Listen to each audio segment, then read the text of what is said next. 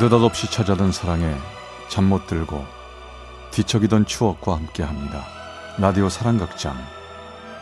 어느 날 사랑이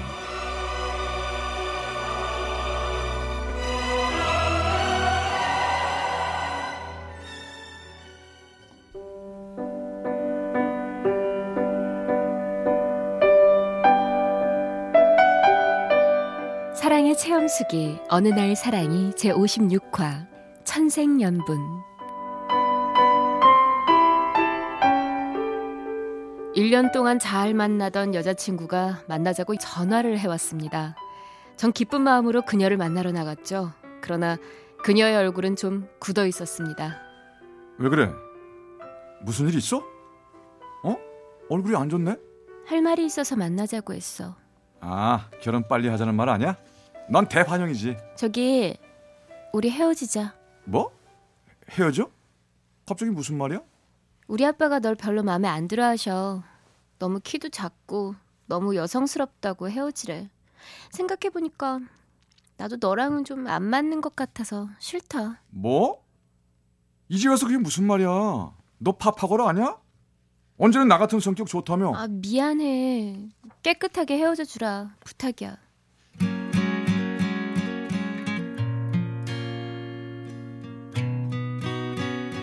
갑자기 찾아온 이별. 마음의 준비도 안 된 상태에서 헤어지기란 너무 힘들었죠.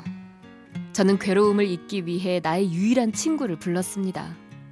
여자친구지만 동성 친구처럼 아주 편한 친구였죠. 나 오늘 채였어. 그 애가 날 차더라. 왜 나 항상 차여야 하지? 내 그렇게 여자한테 매력이 없나? 어, 너는 내가 봐도 별로 매력을 못 느끼겠다. 아유, 그 여자 진작 정신 잘 차렸네. 야, 너 친구라는 게 너무하는 거 아니야? 기분 풀어주려고 하는 말이지. 저는 너무 화가 났습니다. 그 친구는 나의 초등학교 때부터 친구, 한 동네에서 오랫동안 같이 지낸 사이인데요. 못 볼 거 안 볼 거 다 같이 보낸 친구라 스스럼이 없답니다. 여자와 남자 무슨 친구냐고 물으시겠지만 서른이 되도록 우리는 영원한 친구였습니다. 야, 야, 야, 걱정 붙들어 매고 술이나 마셔. 너 그런 말도 모르냐? 야, 오는 여자 안 맞고 가는 여자 안 잡는다. 또 좋은 사람 나타나겠지 뭐. 그러겠지. 정말 좋은 여자 나타나겠지. 그렇지만 나 진짜 힘들어. 아, 걱정 마. 좋은 여자 나타날 거야. 너무 힘들어하지 말라고. 그렇게 친구와 한 잔, 두 잔 하다 보니 쉬기가 오르기 시작했죠. 친구가 차를 갖고 온 터라 대리운전을 해야 되는 상황이었어요. 아, 야, 날도 추운데 우리 차 안에서 기다릴래? 그 여자 대리운전 기사 오기 전에 이 차에서 기다리자. 내가 따뜻하게 히터 틀고 음악도 틀어줄게.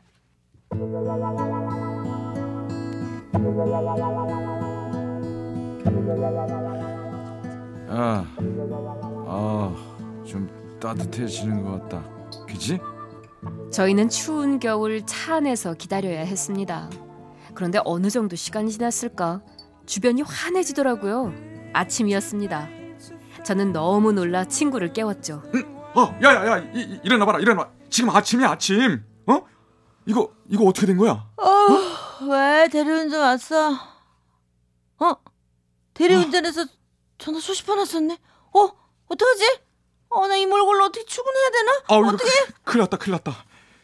우리 둘 다 완전 쓰러졌었나 봐. 우리는 허둥대며 부시시한 얼굴로 술 냄새를 풍겨가며 출근을 해야 했죠. 회사로 출근을 해서 어느 정도 시간이 흘렀을까? 그 친구한테 전화가 오더군요. 야, 출근 잘했냐? 야, 근데 어제 우리 아무 일 없었지? 너 뭔 소리야?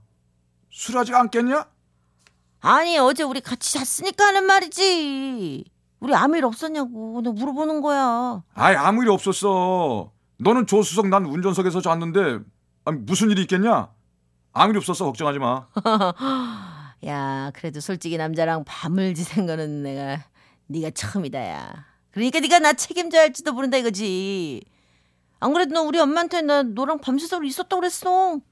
저는 너무 황당해서 어이가 없었죠. 무슨 어거지란 말입니까? 안 그래도 여자친구하고 헤어져서 마음도 정리가 안 돼 힘들어 죽겠는데 정말 어이가 없더군요. 처음엔 농담인가 싶었는데 자꾸만 책임지라고 장난처럼 협박을 하는 겁니다. 저는 너무 황당한 나머지 며칠 동안은 그 친구와 연락을 하지 않았죠. 그런데 어느 날 집 앞으로 찾아왔더군요. 야, 너 또 쓸데없는 소리 할 거면 그냥 가. 쓸데없는 소리 아니야. 사실이잖아.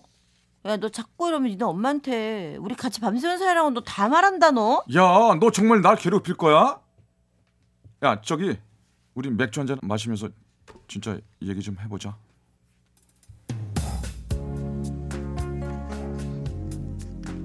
저는 그 친구를 앞에 두고 맥주를 마시면서 말을 시작했죠. 오해를 풀어야 한다고 생각했어요. 아무 일 없다. 너랑 아무 일 없었다고. 그너왜 자꾸 나 놀려? 놀린다고? 그런 거 아닌데. 계속 아무 일 없었다고 말을 하며 한 잔 두 잔 또 하다 보니 취기가 또 오르는 겁니다. 그리고 완전 취해버려 그날 어떻게 헤어졌는지 전혀 기억나질 않았죠. 다음 날 그 친구에게 문자가 왔습니다. 자기야, 잘 잤어? 어제 술 많이 먹어서 피곤하겠다. 오늘 하루 화이팅! 저는 잠이 확 다 깨더군요. 이게 뭔 문자인가 싶어 당장 전화를 했죠. 야, 이게 뭔 소리야? 자기라니. 야, 술 먹고 네가 나 책임진다고 말했잖아. 뭐? 아, 너 정말 자꾸 이럴 거야? 아니야. 분명 네가 나한테 그랬어. 책임진다고. 저는 울고 싶었습니다. 우리 할머니가 돌아가실 때도 이렇게 많이 울지 않았는데 정말 눈물이 수도 호수가 터진 것처럼 눈물이 그냥 막 쏟아지더군요. 너 있잖아. 진짜 나한테 너무한다. 어? 너무해. 저녁에 퇴근하고 만나. 갈 데가 있어. 전 울며 겨자 먹기로 그 친구를 만나러 갔습니다. 친구는 무조건 저를 데리고 한 철학관에 데리고 가더군요. 야, 야. 아, 여기서 뭐 하려고? 궁합 봐야지. 궁합. 아, 저기 할머니. 저희 둘 궁합 좀 봐주세요.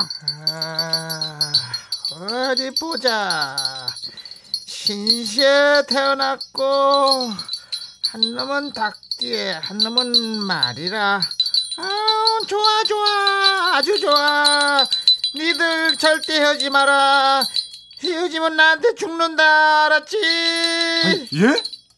아 천년에 한 번 나올까 말까 한 하늘이 내린 궁합이여 헤어지면 하늘이 노할겨 하늘이 노할겨 아니, 정말 그렇게 궁합이 좋아요?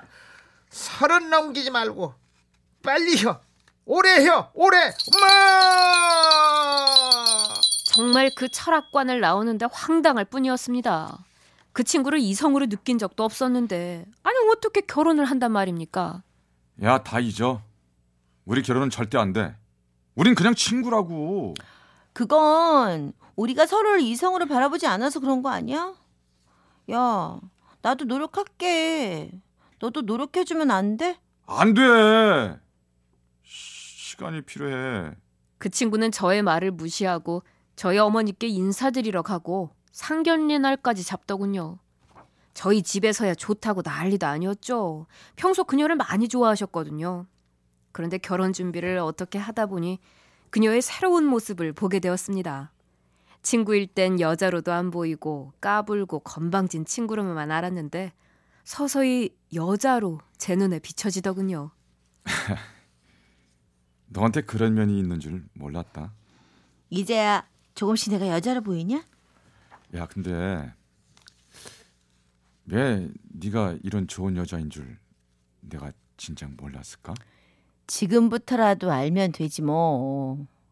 우리 잘 살아보자. 사실은 나 예전부터 너 좋아했어. 친구 말고 이성으로 말이야.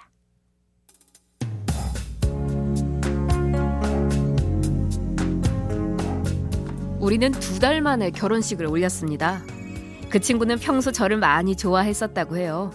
오래전부터 혼자 짝사랑했었다고 하네요. 그래서 기회만 노렸는데 제가 생각보다 쉽게 넘어와서 재미가 없다고 합니다. 그리고 다른 데서 궁합을 보니 우리 궁합 그다지 썩 좋지 않다고 합니다. 천년에 한 번 나올까 말까 한 궁합은 아니고 그냥 평범한 궁합이라고 하네요. 그렇게 우린 결혼을 했고 저는 가정에 충실한 평범한 가장이 되어 행복하게 잘 살고 있습니다. 저희 참 천생연분이죠? 경남 김해시 안동의 신동형 씨가 보내주셨습니다. 어느 날 사랑이 제 56화 천생연분 편이었습니다.